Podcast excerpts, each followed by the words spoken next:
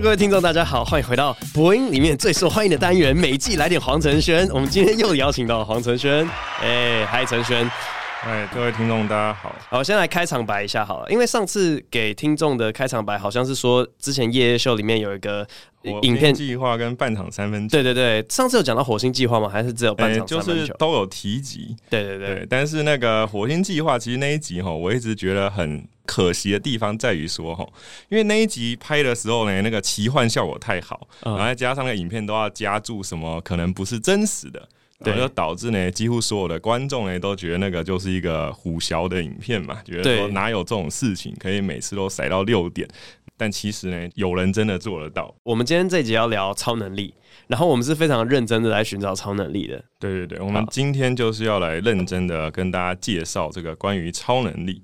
我自己把超能力分成了五类，那等一下呢，就从最弱的开始啊，介绍到最强的。对，说最弱呢，可是我觉得应该很多听众是最能接受的，因为先从后面开始讲，大家就觉得哦，你又在怪力乱神，然后这个是对节目从头到尾都在怪力乱神。所以我们先从一些可以接受的。对，好，第一种是什么样？第一种就是很少人知道怎么做，所以你不知道的时候，你会觉得它好像是超能力。比如说，像是一些马戏团表演啊、大卫魔术秀啊，都有这个成分在嘛。甚至呢，有一些超能力派的人就会说呢，他是超能力加伪装成魔术师啊，因为可以赚钱嘛。所以他编一个手法，其实手法不存在。对对对，他真的有超能力。其实他真的有超能力，他是用超能力在变魔术的啊，只是他为了让大家理解，就编了一个手法。哦，对对对，因为我刚刚正想吐槽说作弊嘛，反正大家都觉得魔术师都是靠手法，啊，这样就很安全，所以他也不会惊动大众的认知，嗯哼，又可以到处开秀赚钱。对，那为什么你会觉得这是超能力啊？呃，应该说呢，我认为在看的当下呢，如果你没有这种先入为主的成见，嗯，就是假设一个小学生他可能没有受过教育，然后呢，他就会觉得说，哇，好神奇，对对对对，所以可能会有人觉得是超能力嘛，就是说，当你没有成见的时候，或者说我反过来讲嘛，今天如果有一个超能力家，然后他用这种魔术表演的形式出现在一个魔术表演的秀场，然后他其实是用超能力变了一个魔术，比如说他凭空就。变出一杯水来，你也不知道它是用超能力变的，那你就无法分辨啊。其实，呃，对对嘛，就是其实我们根本没有办法分辨。如果你不知道它是用超能力变的，还是用魔术手法变，你是分辨不出来。你是一个观看者，你分辨不出来。对对对，我们只是变成成年人之后，都会预设说啊，他一定有手法 啊。对对对对，所以我的意思说，你说他不是超能力，你也是有点不公平。嗯哼，因为因为你不知道啊。嗯，就是说，假设有一个魔术手法。我们就宣称他可能永远不会被人知道是什么哦，那他就可以宣称这是他的超能力。对啊，他可以宣称超能力啊，你也完全戳穿不了他。对，我刚刚想的另外一个逻辑是，能领领悟出手法，以至于他可以做到某一种捷径的，这应该也算是超能力吧？呃，对啊，像我另外一个例子是那个像地下街算命嘛，嗯哼，就其实有些地下街算命啊，有时候特别老一辈人就会跟你说那个什么真的很准。哦，oh. 那我的意思说，他就是也是掌握一些手法，比如说像什么冷读术，因为冷读术我自己也有看过一些书，但我就还是没有。冷读术是没有他们来的巧妙啊。冷读术就比如说什么啊，你杯子放哪个位置，然后可能代表什么，或者是我现在聊到你感情上的那个经历，然后呢，就是我就观察你的那个眼睛，看左边，看右边，或什么，反正我就说我可以透过观察，对，像福尔摩斯这种，对对对对对对对，福尔摩斯也是，对对，就是因为一般人没有受过那种训练，他不知道怎么去观察这些东西，OK，对，或是一些那种很冷门的心理学知识，或是他制造后面的倒霉事。他说：“啊，你今天会衰哦。”他然后你后面放一个香蕉皮，呃，那也是一种，但是那个又是另一种。但我只是说，他可以光靠一些你不知道的知识，嗯哼，然后就可以让你觉得他好像都知道你的过去发生了什么。哎，等一下，那我疑问就是，呃，我们今天讲的这几个类别的超能力啊，有哪些是可以靠后天学习得到的？然后有哪些是你没大概没办法？我我觉得全部都可以透过学习，全部？哦哦，酷，对对对，只是那个学习的难易度啊、进程啊各方面当然有所不同嘛，对。但我的意思说，显然第一种就是因为它最好学习，就为什么它会被叫第一类？因为它太好学习了，你还是要可能练个一百次或怎么样，但我说的那个学会意思就是说，反正你会知道，只要是个正常人类都有办法学会嘛。嗯、对，那可是有些后面的呢，就会可能被人认为正常人也学不会。对，那那其实就是因为他的学习上可能有一些困难的地方，或有一些瓶颈的地方，就是相对没有那么易学。那第二种，第二种呢，就是。很强的正常能力，就是这个也许比第一种更好理解，但是呢，它是知易行难，对，它是知易行难嘛，嗯、就像比如说举重、跳高，你说跳高奥运金牌，嗯哼，那个哇跳那么高，对不对？嗯、那也是超能力啊，因为一般人跳不到嘛，对对。可是为什么这种超能力会被认为比较 low 的原因呢？是因为它的边际提升是递减的，嗯哼，就比如说两个举重亚军举的重量一定超过一个举重冠军嘛，因为他们其实，在那个世界顶尖的时候是非常靠近，嗯哼，然后像比如说很多金氏纪录可能是要隔很多年才会被破，嗯，像我来上节目之前有查一下那个跳高的冠军，我记得是二点四五公尺，哦，然后他是一九九二年创的，嗯哼，嗯哼。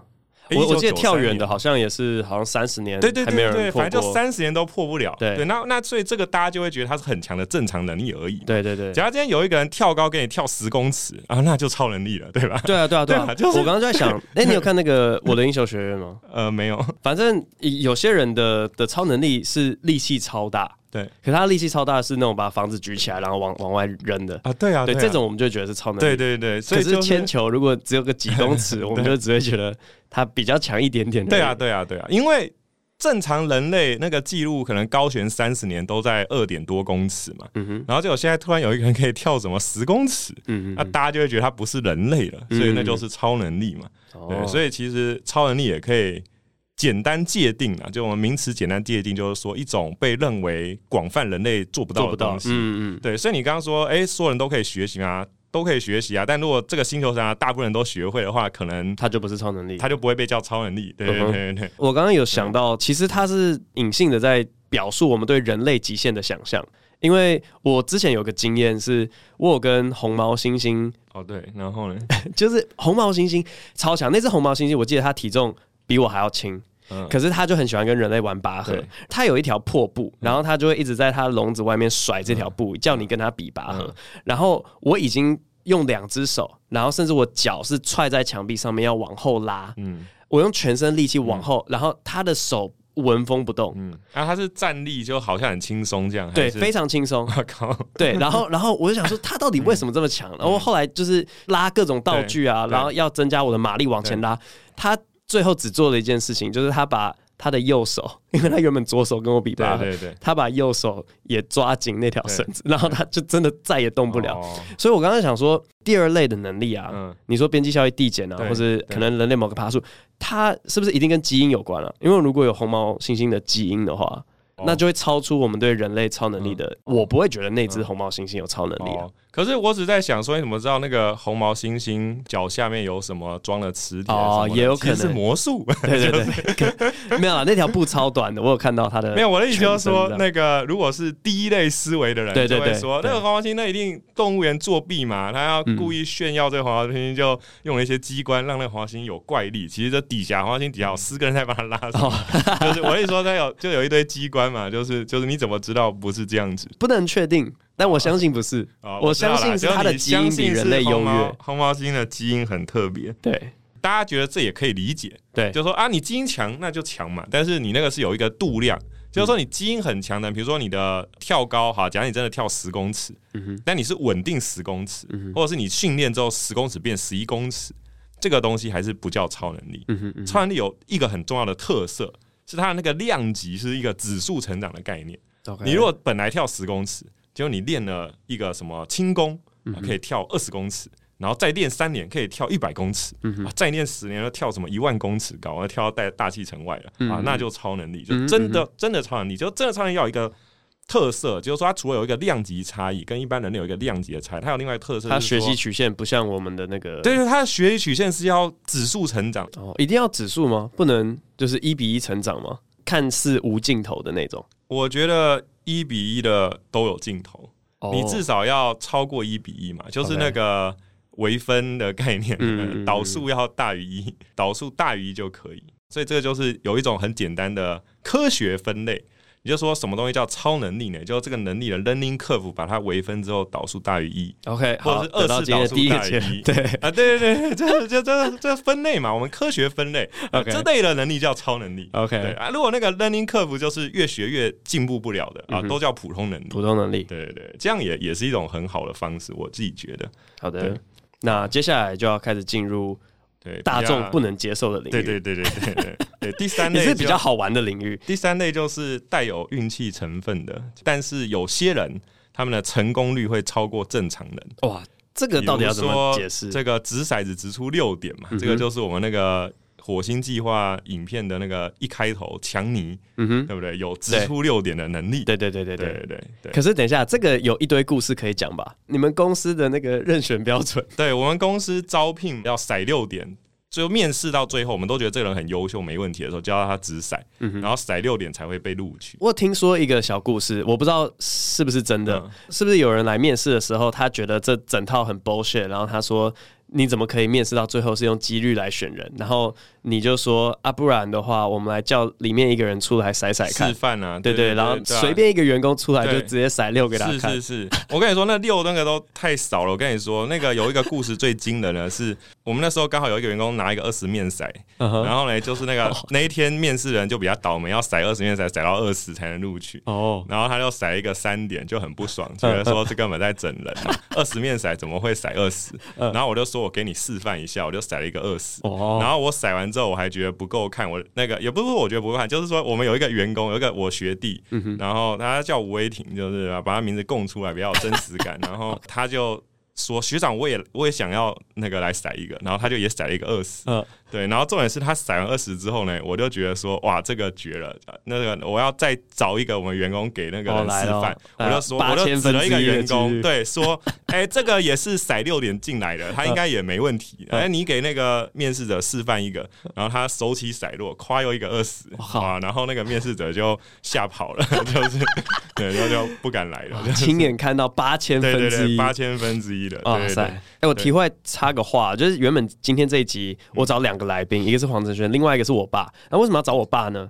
因为他以前有跟李思成一起做过超能力的研究。如果大家有听过李思成的话，就是台大的前校长。那他虽然是电机系的教授，但他致力于研究一些东方神秘力量。这样，他们一起做的研究是我爸帮他去扫一些超能力者的 MRI。看他大脑里面到底长什么样子。嗯、反正我爸有亲眼看过两个手指识字的人。对，我记得手指识字也是有闹出一个事件，是他们好像要开记者会，然后现场示范手指识字。对，但就看不到了。了对，就示范不了。但是呢，他在 MRI 的机器里面是完全没有问题的，嗯、因为没有干扰，顶多就是那个机器上面哒哒哒哒哒。对。我有去问说，所以那个手指识字啊，嗯、他们的理论到底是什么？为什么有人可以手指识字？嗯、然后我听起来啊，那个理论非常接近于那个希格斯粒子场的理论。嗯，一个东西为什么能获得质量，是因为它是经过了一个场。那同样道理呢，手指识字，字承载了意念嘛。嗯，那意念要被转化成某一种物质的东西，它也会经过一个场，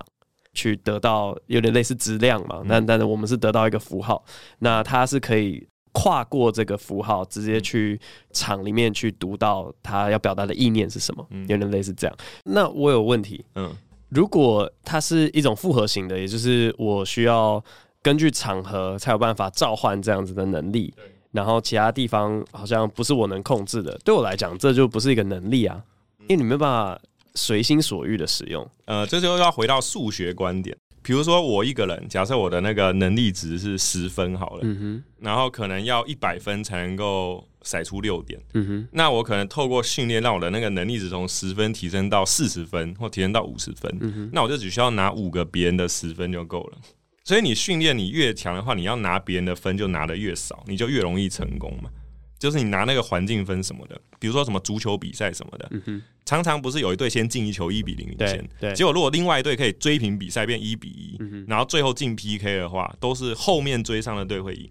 嗯哼，因为大家会觉得想要看逆转。嗯，其实照理说两队应该实力相当嘛，因为踢平手嘛。嗯、但是前面先赢的被追上那个就会有一种士气下降。嗯嗯。然后后面追上那个追平的那个就会觉得说啊，我们要逆转了。对啊对啊对啊，士气高涨嘛。然后气这种东西就是会有影响。这样，像有一个很夸张的例子是二零一零的国际米兰打赢那个宇宙队巴塞隆纳，然后他们赢得欧冠杯。那个巴塞隆纳二零零九跟二零一一都是冠军。嗯，对，二零一零是他们。最巅峰，球别队都抢不到嘛，他们就一直踢踢踢踢踢，然后最后就进了，别队根本一点办法都没有。但是你知道那个时候为什么国际米兰可以打赢他们？因为那个时候巴萨要客场作战，跑去国际米兰，国际米兰在意大利嘛，然后要跑去的时候呢，就火山爆发，火山灰弥漫，然后他就不能搭飞机了，被迫要搭巴士，搭三天三夜，然后才能从西班牙搭到意大利，这样、嗯、就是要搭巴士，然后就弄得很累啊，所以呢就被火山灰击败，这真的很扯嘛，就是，但是我说这种历史级别的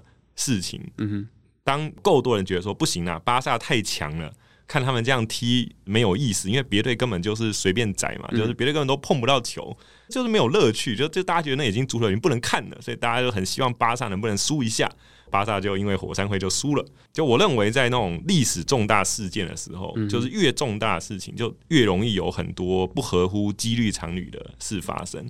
但那是因为关心的人很多的时候，可能那个众人的念力就会影响。相信球员之间会有这个气的问题。对。但你刚刚的意思好像比较是，他可以集结全世界在帮 underdog 加油的力量，来化成他自己球场上的表现。对啊，对啊，对啊。哦，就是我觉得是可以啊。我自己是想得到别的解释啊。哦，就是只有极端几率的的事情会大到被记录历史里面，因为其他太常发生，大家就觉得不值得记录。嗯。可是不是啊？我的意思是说，就是这种重大事情的时候，就特别容易发生怪事。嗯、像还有一年是那个、啊、詹姆斯热火二连霸那一届，嗯、那个雷尔伦不是在第六场嘛？对对，然后投了那个追平嘛，追平三分，然后逆转赢了嘛？延长赛，然后对，然后我就说那个赢了之后，第七战的时候，你知道吗？我直接重压热火两万元。哦，我那时候只是大学生，然后那个热火赔率是一点三，其实我觉得是很不公平，因为我觉得两队实力相近，就如果说是可以半路换注的话。哈，我会先买马刺，然后呢，等到他们打到第三节几乎平手的时候，我再最后改压热火，这样的话我可以套利。嗯，但我说，因为我知道我因为台湾运彩没有这个功能，当时或者是我不会用，反正就是我当时就知道说，我就是只要下一个谁赢。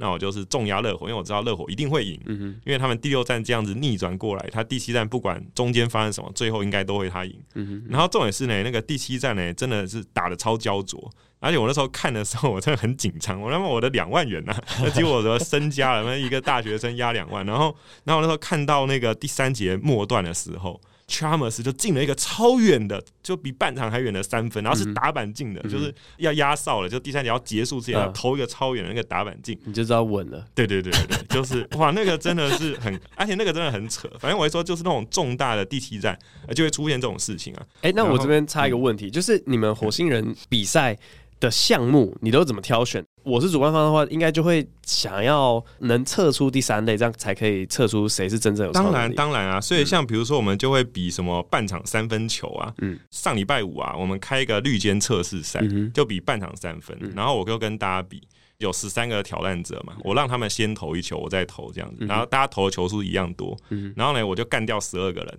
而且我只花了好像二十五球这样，就二十五投中十二，嗯，只有一个是他上来一投就进了，我没机会出手。哦，对，而且我中间还有四连杀，就是说我中间有连进四个半场三分。我我看到你 PO 影片，就是对啊，你上礼拜 PO 的影片，对啊，对啊，对，所以我会说，我觉得比半场三分的时候，我会更容易做到这件事情。嗯哼。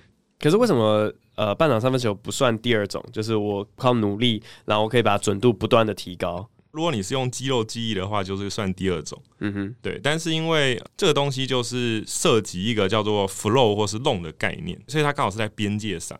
就是说，你可以用第二类方式做到，所以你比较容易让大家相信你行。嗯哼，就我在那边现场投篮的时候，可能现场人都会认为，因为我素有训练，嗯哼，所以我就可以很轻松的拿他们的支持的能量嘛。嗯，因为他们都觉得我一定是素有训练，但其实没有。其实我让他。过去半年都在打网球，根本没有怎么在打篮球。但是无所谓，反正他们因为有第二类可以作为他们的支持，嗯、所以他们会相信我是可以投很准，嗯、然后就可以借助这样的力量，然后我就可以真的投很准。嗯、对，然后这个东西就是叫做那个心流吗？Flow 或是 Long，这个有这个不太两个词不太一样，但是他们都是在运动界很常被提到的词，就是 Into the Zone。对对对，对，Flow 是那个米海尔创的嘛，就有一个匈牙利心理学家。就他观察到有一些人，他们工作一整天之后精神抖擞，对吧？就心流嘛，对，对对，心流。然后他的理论就是说呢，那些人要常常有一个经验叫做心流经验。然后这种经验的条件是你的那个难度要跟你能够负荷的强度要相当。就比如说你假设你投三分球，你可能正常三分线太容易了，这样你就会觉得很无聊，没办法进入 flow 状态。那所以你要投半场。就是跟你的能力相当，你就比较可以进入 flow 的状态。嗯哼，然后你要多进入 flow 的状态呢，你的那个创造力就会提升什么的，嗯、或者说是你一对一单挑的时候，你的对手的强度要跟你相当。所以像有时候教练在训练一些就是什么小学生那种初学者的时候，他要故意装弱嘛，要跟你打得很激烈。嗯哼，那这样的话你才会得到 flow 的经验，然后对你的球技提升比较有帮助。嗯哼，就是 flow 比较是平常的锻炼的方式啦。那弄就是说呢，你真的在比赛的时候呢，你进入了那个状态，那就突然之间觉得说，哇，我不管怎么样投篮都一定会进，对。然后呢，我觉得这个弄呢，就它绝对不是肌肉记忆，对。为什么它不是肌肉记忆呢？因为你那些进入弄的人，他的那个投篮动作很夸张啊，就很多时候呢千奇百怪，什么往后背后一抛也能进，然后。就是那个根本就不可能是肌肉记忆嘛！我甚至觉得说，你如果现在立刻换排球，用排球打，他也投了进。嗯嗯嗯，就是说，因为那个完全就是他在那个状态中，他已经得到那个能量了。网球王子。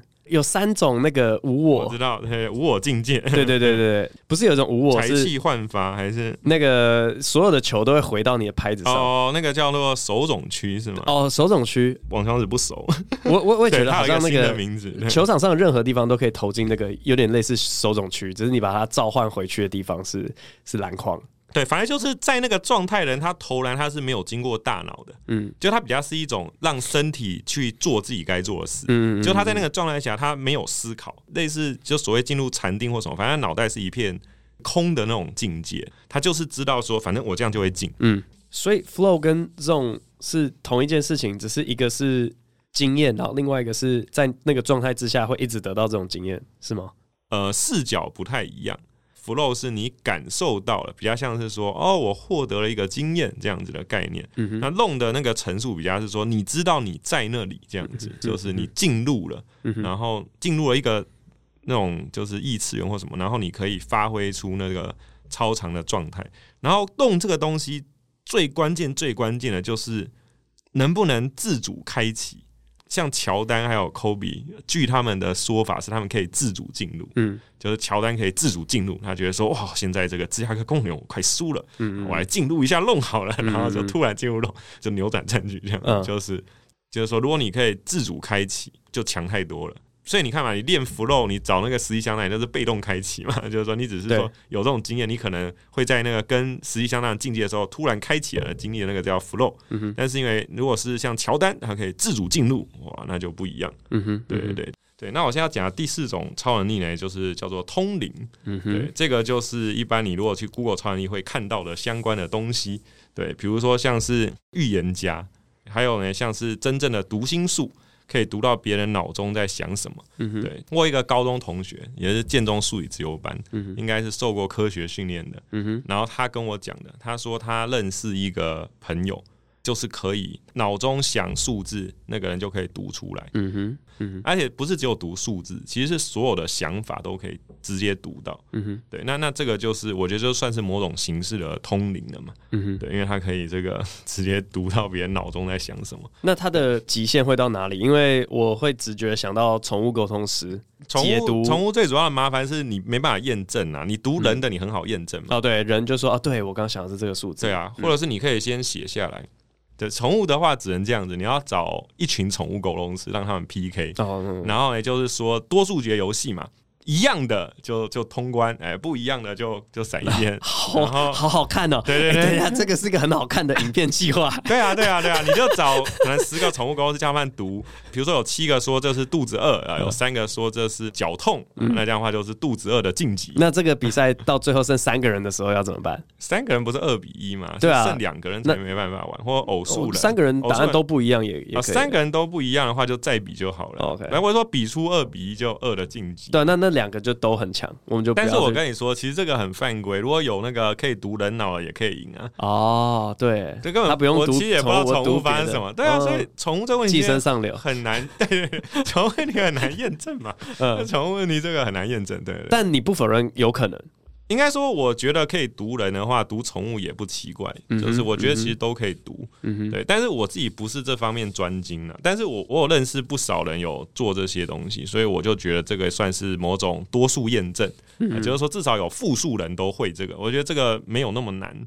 就这会的人甚至还可能比骰六的多，就是其实骰六还比较难，但是通灵的厉害哦，是在于说它有时候可以改变一些自然环境的东西。嗯哼，比如说像我有一个很神秘的经验，就我在美国留学的时候，有一次到那个活口湖国家公园玩，嗯、去的时候大雾一片，然后那个时候我就突然灵光一现，就是我在那个湖旁边的时候，我就说呢啊，这个呢，我要来用一个咒语驱雾。对，然后呢，我就说这个“欧妈咪巴咪哄，雾雾速散去”，我还有录影，因为我那时候就觉得这个应该可以成功，然后我就觉得要见证奇迹，我就特别录影。我就一边录一边说这个 “Oh my God”，轰雾速散去，雾速散去，哇！然后后来那个雾真的就全散开了，你知道吗？而且现场那些人都惊呆了，就是他们就觉得说哇，好扯哦，就说什么本来大雾一片，没想到可以看到这个美景，就很开心这样子。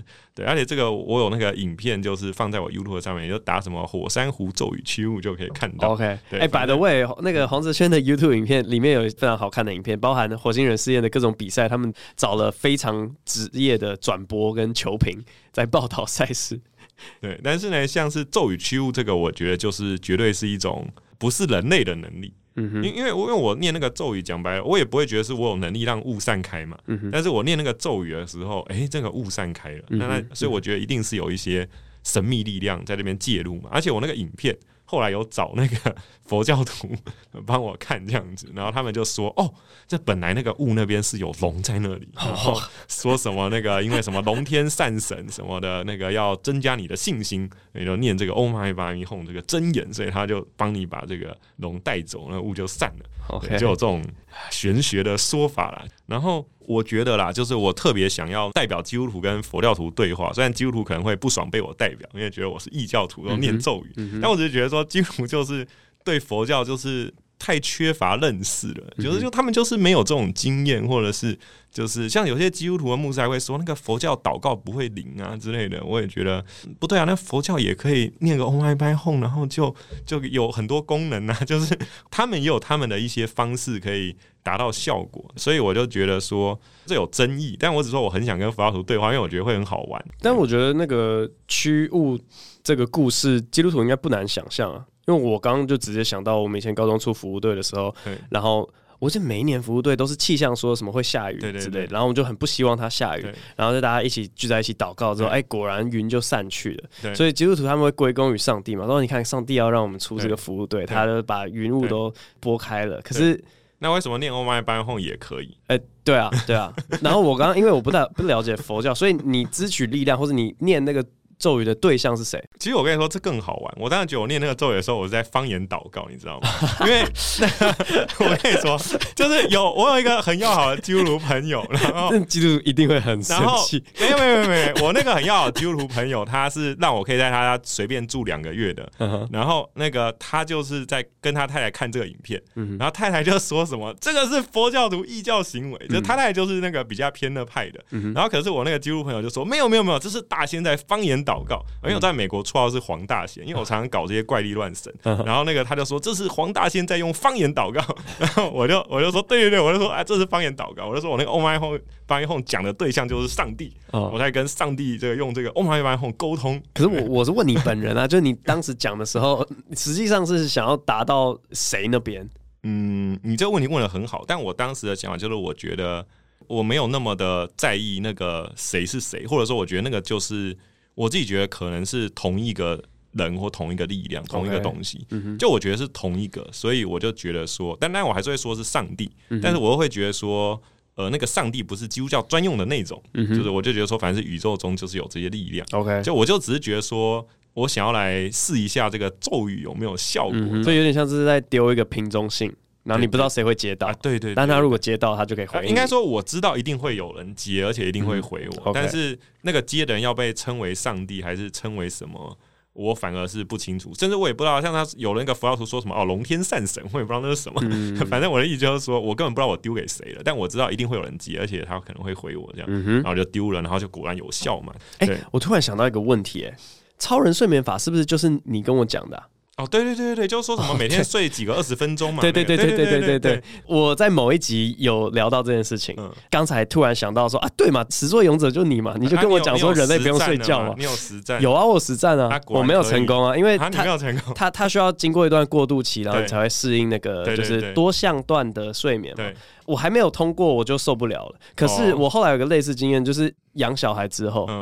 养小孩，你不用主动去练，你每个爸妈都变成超人睡眠法哦，被练了。对对对，然后真的是一天大概就是睡十五分钟起来，十五分钟起来。嗯嗯，其实我觉得啊，从那个就是脉轮学派的角度，就有一个学派他说人体有七个脉轮，或者是有的说十三个，反正重点就是他们都很类似。嗯哼，然后主要重点是你头顶有一个叫顶轮，嗯哼，那个顶轮如果你可以打开，你就可以跟那些宇宙的力量、神灵什么的沟通。嗯那我觉得其实很多宗教都是在做这个打开顶轮的动作。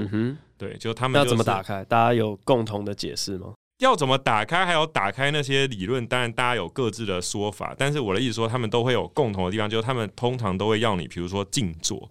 或者是安静，嗯哼，比如说像基督教你去叫他，就会说我们先安静心，对，大家可以感受耶稣基督的爱什么的。大家祷告开场白就说什么啊，这个亲爱的主耶稣啊，这个我们很高兴来到你面前啊，这个就是想要那个一个打开顶轮的动作嘛。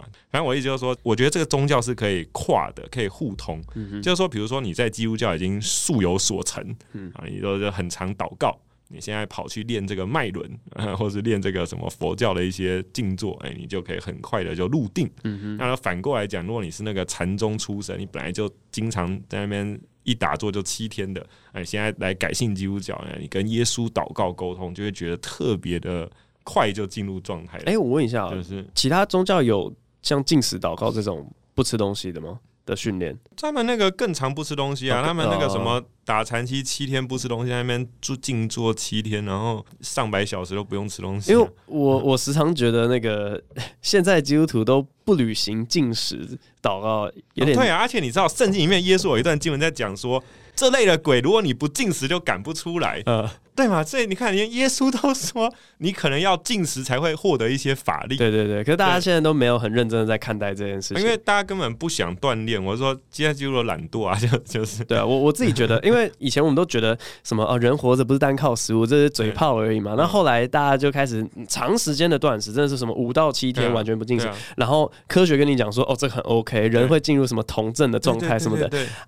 对啊，然后你的确会呃心情比较愉悦，然后各种身体机能全部被激发的那种感觉，所以后来我自身体验这件事情是可以做的，只是因为以前你受受限于这个世界给你的价值观，说哦不行，人类就是每天都要吃东西，所以你自己放弃了那个锻炼的机会。对啊，对啊，但是我的意思就是说，所以各宗教是通的嘛，就是大家都会有进食这种锻炼方式嘛，而且这个都很有效啊，就是进食绝对有效嘛，然后通常都会要静坐嘛，要你放下俗物嘛，然后可能有些会说你要去山里面什么的，嗯对，就是其实基督教也很。爱去山里面啊，什么退休会，那不是差不多吗？对，对，对，对，我觉得只是表面的招式说辞不一样，但是那个背后的锻炼的东西是同一种东西。嗯，因为我很好奇，我去上网查人类断食最久可以断多久？哦，对啊，不是听说有一个可以上百天的？他对他超过一年，他只喝水，就是只喝没有热量的东西，很厉害，很猛哎。我最近有看一本书，叫那个什么食气的，就在讲怎么吃空气啊，反正那个意思差不多嘛，就也是断食的书。然后它里面的讲法就是说，其实我们人本来有很多的欲望，食物只是一种欲望。比如说你想要听好听的音乐，或者是你可能想要算算数学，或者是你可能想要上网看有没有什么新知，这些都叫欲望。它意思就是说，人类有这些很多欲望，然后其实这些欲望。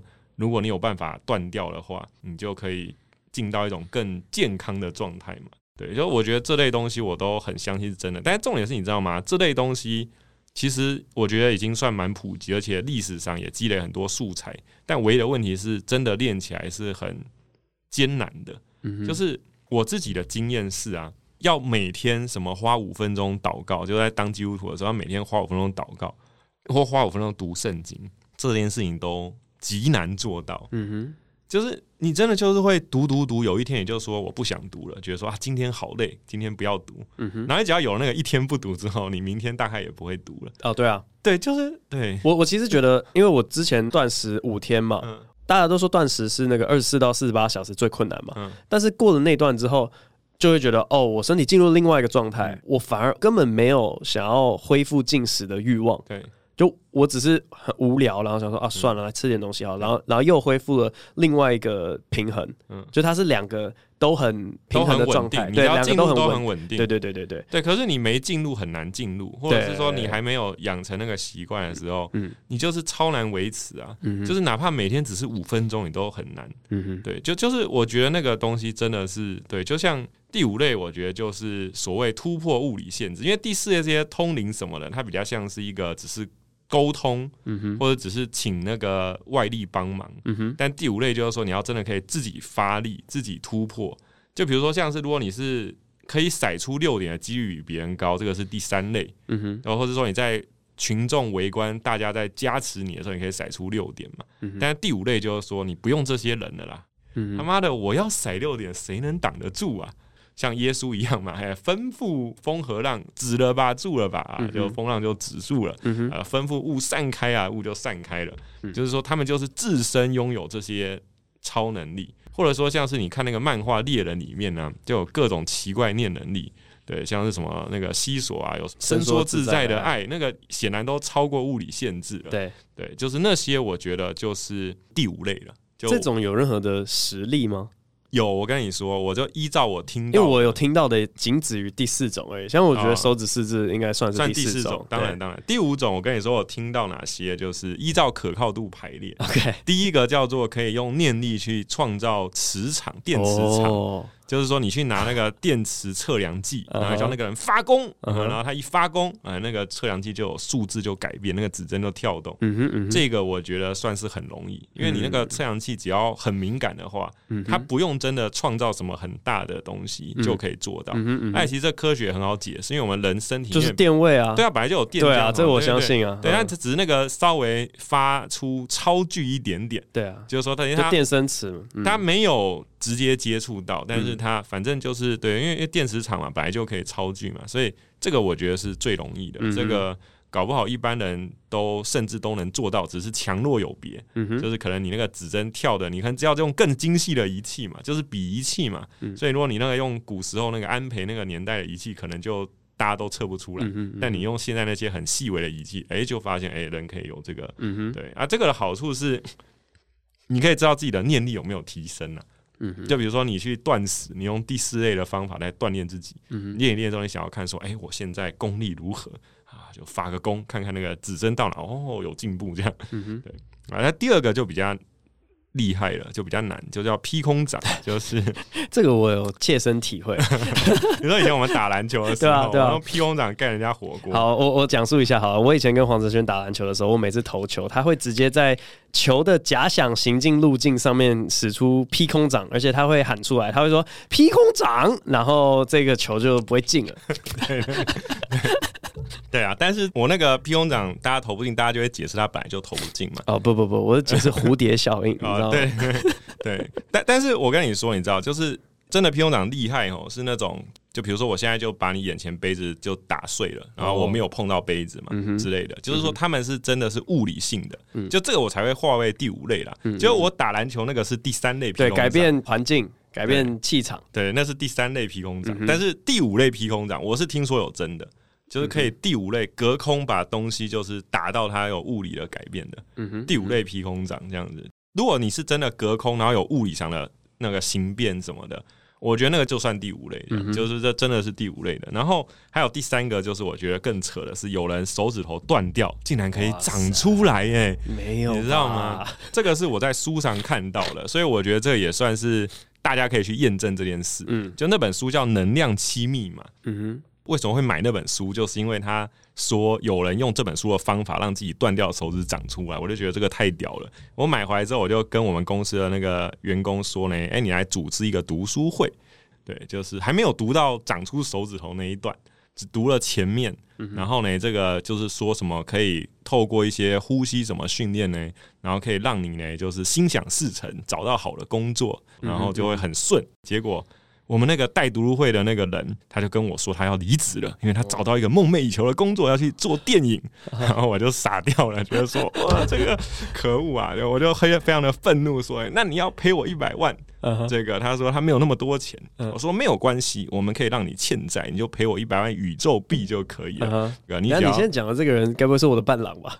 对对对对对，就是他啦，就是他，对对对对，就是那个人，对对，OK，他就说找到梦寐以求工作就走了，然后我们那个读会后来果然就停开了，对对对，但是证明这个能量计划可能有一点。至少有让他找到好工作的效果。OK，就是，但是我说，哎，我想到一个可能性，这是我之前在某一集 Podcast，然后跟简少年聊天的的过程当中，我先讲两件事情。第一个是简少年他觉得说，从古到今，就是世界上有这么多人，对不对？有些人可能他们的体质就是非常非常的奇特，但是为数非常非常的少。对，就好比说体内重金属特别多，对，然后你就会发现说，哦，那他可能可以做一些什么磁场之类的，几率非常非常小，但他的体质就不一样。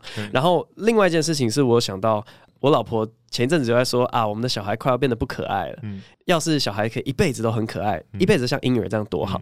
然后我就很好奇，我就去查，然后网络上呢，果然有些人他一辈子都长得像婴儿一样，但是他们会很早死。但他他 二三十岁，他的大小真的就是七十公分，然后长得跟婴儿一模一样。所以这就是很特别的体质嘛。然后我想说，结合这两件事情，你你知道有一种生物，它也是一辈子都是幼体。嗯，我忘记它中文叫什么，诶，英文是什么？A X O L O T L 之类的，很难念的字，什么 Axolotl，然后。它有自我复原的能力，它被砍掉一个手，它会直接长出来。然后在生物界也是非常少的，所以人类就开始研究这个生物，看有没有办法用在人类身上，让我们长出没办法长出来。因为其实那就干细胞嘛，对对，我们 我们没有干细胞的，但如果我们可以学习到它是怎么做到的，我们就可以在成年之后仍然有这种长四肢的能力。所以我觉得这个长出断掉手头还是很科学的嘛。对，我觉得它就是极为少数，但它的体质就像那只动物一样，它可以再。长出市值，嗯，但反正这个都是有书记载的，大家可以自己去看书嘛。Google 能量七密码，嗯，一定都找得到这本书啦。对，就是我不知道会不会这本书因为这样就被买到光，应该不至于。哎，我爸说他上次来上 Podcast 之后，他的书好像一版全部卖完了，真假刷第二版，这么屌？好了，那不知道书商会不会给我们一些要登上那个 对，要登上热销榜第一名。对，那还有第四个，第四个更强，第四个是穿墙术，这个更厉害，比长出手指头还强。对，这个是西塔疗愈，有一本书叫西塔疗愈，它有被我放在我的推荐书单，但是呃，这西塔疗有一些恶名，就是说，因为台湾很多开西塔疗愈的人，他们不会穿墙，然后所以就被说诈骗。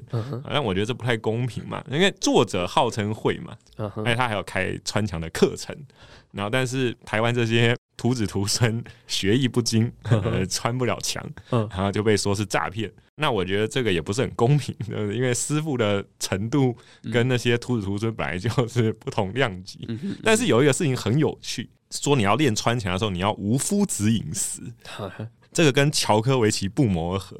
就那个网球世界第一那个乔科维奇，他也是奉行无夫子饮食，可是他没有穿墙啊，球技大进。没有没有，我只是说。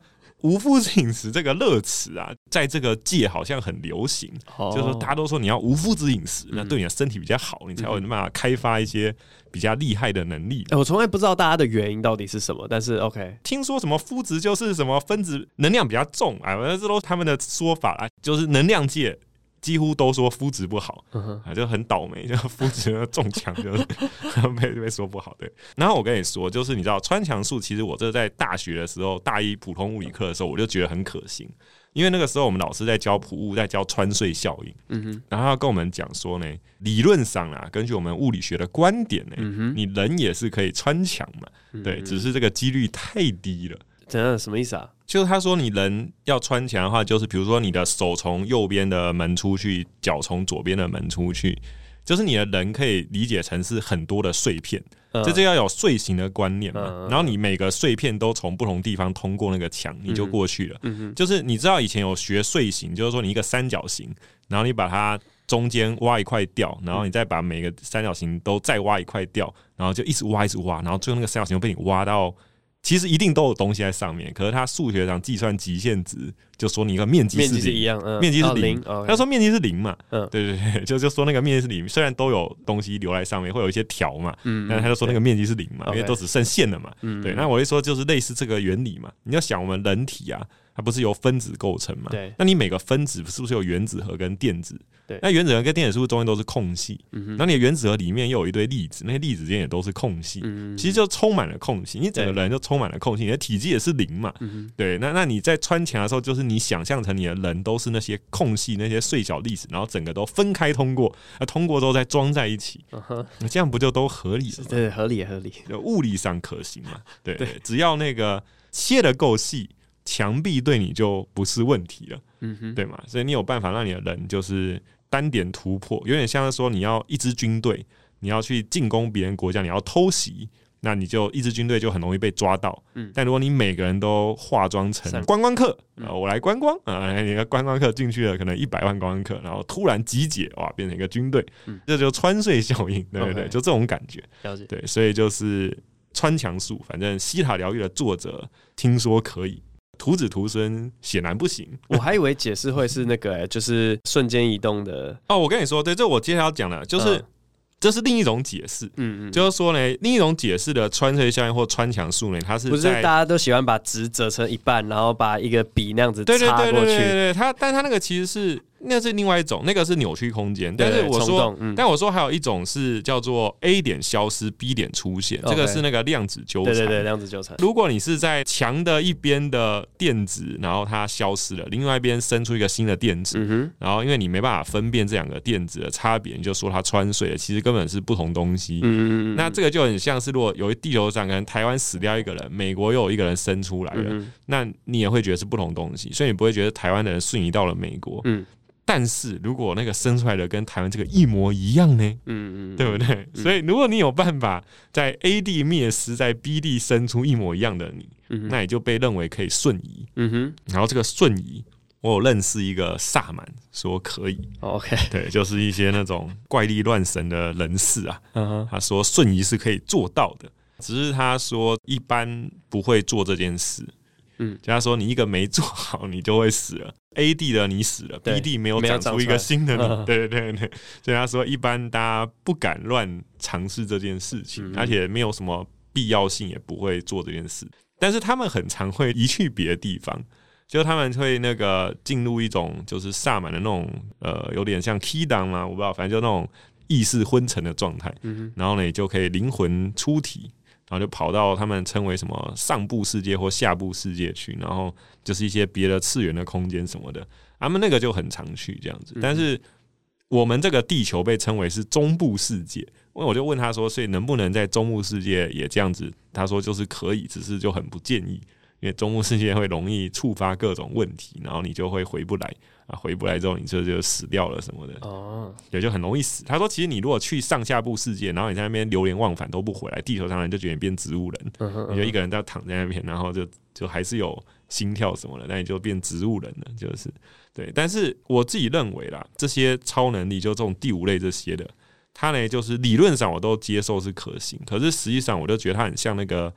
金庸在讲那个乾坤大挪移，说呢有第七层心法，但是第七层其实那个作者自己没有真的练到过，他只是用想象的写出来。然后后来因为张无忌有超强内力、九阳神功，所以他才练得上去。所以我觉得地球人要练这些呢，是基础不够。就我们的那个基础的，比如说第四阶段那个祷告、冥想、什么进食那些，我们都还没有练起来。就我们的能量是很弱小的。就每个人拥有的那个能量值，如果你有一个称重或者什么去称它的能量值，那每个人那个值都很小，所以你根本练不了第五类这些很伟大的超能力，就是效果超猛的这些，你根本练不出来，因为你那个养分太少。嗯哼，对。但是，但是如果说理论上想象，因为人头脑很发达嘛，想象都可行。就是我认为第五类，我会倾向认为是理论可行，但是你要做到的话，你需要。积累的东西太多，然后因为大家都很不爱做那些锻炼嘛，比如说叫你说好，现在开始都不吃饭十年，你就可以练成了。嗯、大家就会觉得算算了，我不要练这个。嗯、我觉得是理论可行，但是实际上应该搞不好都是自己推测写书的，然后可能也没有真的实践过。嗯嗯、对。那最后我们要讲最重要的事情，就是说到底学这些超能力有什么好处，对不对？超能力 Who cares？那好，我跟你说。如果你有超能力呢？你在革命的时候你就更奋勇了，因为你就不怕政府能拿你怎么样了嘛？哎，政府要拿那个子弹射你，你就让子弹穿过你身体啊，穿墙术，或者他把你关到监狱里，你就穿墙术 就出来了。如果你超能力练得很厉害的话，根本没有人可以物理攻击你的话，你就无敌嘛。还有另外一个，就你可能就可以长生不老。还有就是。你可能还可以遨游宇宙，你觉得地球很无聊，你就来一个星际旅行一下。嗯，但我现在应该没有人会质疑说学超能力没有好处啊。诶、欸，大家都会想要有超能力啊。对对对，所以我现在要在讲坏处嘛。OK，坏处比较重要，就是说，我觉得啦，学超能力有很明显的坏处，就是你会很容易变得很骄傲。对，然后也也可能会变得比较寂寞，像独孤求败那种感觉。嗯、能力越强，就会越容易无意间伤害他人。像以前在建中考试的时候，有人就是没有读书就考很好，嗯、就会伤害那些苦读的人。哦，这个叫伤害啊？当然，当然没有，我会觉得是那些苦读的人自己要受伤的啊。对啊，那我的意思没有，没错啊啊，就是问题是就是这样啊。所以如果你有超能力，然后你就随便投篮随便进，那那些投不进的人练了十年的就会无意间被你伤害到。嗯，对啊，然后。还有另外一个就是，你会觉得很多事情都很容易，所以你无法欣赏他人的成就。就比如说，今天有人跟你说：“哎，经过五年的奋斗，我终于拿了网球七点零的冠军什么的。”那你就会觉得说：“嗯，这个不是我只要练一个月就可以拿到的吗？” 就是你就会觉得说：“哇，他们都怎么会把那么容易的事情，然后好像觉得很了不起，你就没办法欣赏。”嗯可其实你应该要去看说，以那个人他的程度，他就在那边。愚公移山，哇，那个愚公移山精神都很伟大。就但我说你会很难欣赏，对，就是说你没有办法去欣赏那个阶段的人，他们用那种土的方法，然后他们能够做到那样的成就，就是其实是很了不起的。但是你会没办法欣赏，因为你太强了。然后第三个我觉得更可怕的，就是说你会倾向用暴力解决问题，就你会觉得说这些笨蛋呢，不如都杀掉算了。真的啊，就像那个圣经里面。降火下来或什么的，就是当然那个耶稣有教育门徒说，你们的心如何，你们不知道，意思是耶稣他没有那么支持这个降火下来的做法。就说有一次门徒去传教嘛，然后就被拒绝了，就问耶稣说：“哎，这些人竟然敢拒绝我们的这些福音，对，是不是要降火下来把他们烧死？”耶稣就说：“呃，你们的心如何，你们不知道。”意思就是说不要这样想事情。对，可是我只是说。你如果真的有能力降火下来，你可能就降了呀。嗯，就我说，假设那些门徒耶稣给他们超能力嘛，他们有能力可以降火下来，哇，那搞不好都已经烧死一片了。嗯哼，对，其实我觉得能力很强，就会容易觉得说要用暴力解决问题，就别人不听话，小孩不听话打他呀，就是对，那这些那个地球人都这么愚钝，对，就打他们，其实没有解决问题嘛。好，我知道。所以，所以你是因为独孤求败的孤独，所以你才一直办火星人试炼嘛？就是你要找到。同样有超能力的人来陪伴你，这是你的初衷吗？呃、一,一部分是这样子啊，但是呢，其实我觉得另外一部分是更重要的。我是想要呢，让这些有超能力的人，他们可以理解到超能力这个当然是好东西，但是有一些更重要的东西。就我觉得这才是第六类超能力，这个是最强的。嗯、就你能不能够不管发生什么事情都感到很开心？嗯，对，那。比如说，像是你如果吃到一个饭很难吃，你能不能够有一种欣赏的角度？嗯、对，那其实像热恋中的情侣可能都能做到嘛。就是说，他女朋友做了一个饭，虽然做的很难吃，或男朋友做的很难吃，但他们热恋中嘛，对他觉得说，哇，这个烧焦的实在太美味了。嗯、如果说你能够把这种热恋状态推广到你的日常生活中，就你不管遇到什么事情，都觉得说，哇。太厉害了，或者说是我没办法接受最后的结论，收在最强的超能力是爱的这个结论。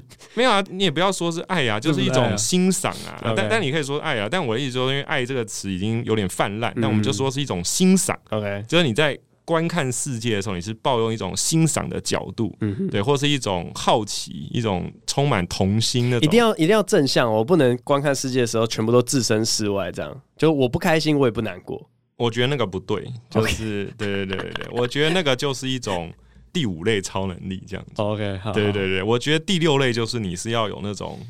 就以这样子，就你要觉得那个很开心，嗯、就是像小杰跟半藏比武在猎人里面，嗯、半藏都把小杰打的半死，对，然后小杰还是觉得说哇，好有趣呀、啊，就是说能够跟半藏较量，嗯，就我觉得要保持那种，不管遇到什么倒霉的事情，都觉得好好有趣，好好玩，然后充满了那种热情，然后对世界充满那种探索的欲望，觉得那个才是最强的超人，因为因为应该就是叫创造，就那个东西就是所谓的创造的。来源嘛，所以所以我觉得那个是最强，或者说是最终极。你如果最根源的，对，然后也是最终点嘛，就等于说是你第五类你练得很强之后，你其实你不知道你要干嘛。但如果你是有这种第六类的话，你就什么都不用干，但是你如果要干什么也都可以，就是说那才是一种真正的那种自由。第五类就是说你是 free from 嘛，就是说别人没办法拿你怎么样，哎，没有人可以胁迫你。但第六类是说你真的可以。做说你想做的事情，就心想事成。对，我觉得这个才是最好的。今天就大概讲到这边嘛。好，然后我们有一些工商的事情，就是明年度火星人试验会变成是道馆挑战的形式，我们会有可能十几间道馆。对，然后现在已经有知道有五间了，比如说有这个绿间道馆是投半场三分的，嗯哼，然后有黑子道馆是每个人要轮流自我介绍，然后你要让别人不记得你讲了什么，哦哟，对，然后还有门旗道馆就是要猜猜食物的，对，然后有近藤光道馆是要培养集体的 ROM，就是你在下棋的时候你要盖着把棋子放上去，你队友就知道哦，你放了一个象。对，他可以练习那个脑中意识沟通嘛。嗯哼。对，然后还有火星人道馆，就是我们会透过一些辩论，或者是类似说像这种对话什么，反正就帮助大家开通思想的。不是打赢馆主哦，不是不是，是让他们就是参赛者自己玩。嗯哼。我们每个月都会开固定的东西，就等于它以后会变成一个例行性的啦。就我们以前火线现在都久久办一次，嗯我们现在要把它生活化，要变成一个习惯嘛，就像每天要读圣经。那我们每个月就会开一堆道馆，然后你就想要练什么，你就可以来这边练一下。对，而且那它是什么时候开放？就是每天啊，不是每个周末。比如说，固定每个月第一周的星期六是什么.然后第二周的星期几是什么，这样、嗯、就等于是每月固定一个 time schedule 的感觉。对，那大家就是如果有空，刚好有空可以临时来，或者是你也可以先报名、先规划好，反正这都是自由的。嗯哼，哎，当然就是我们一样是限大学生才能参赛，我们有前五十个名额是免费的。Uh huh. 对，那后面就要一千块的年费，或者是一个道馆两百元。对，因因为这个毕竟如果太多人来，然后我们道馆开那么多，这都有成本嘛，所以还是要加减收点钱。嗯，但是我们有五十个免费名额，所以大家可以赶快来登记。好，如果有任何的大学生听完觉得有兴趣，觉得自己有超能力或者想要认识有超能力的人的话，都可以参加这个火星人试验道馆挑战。那我们会把更多的详细资讯放在资讯栏的部分。好，那今天就聊到这边，感谢黄承轩，不 Q A，好好累哦，拜拜。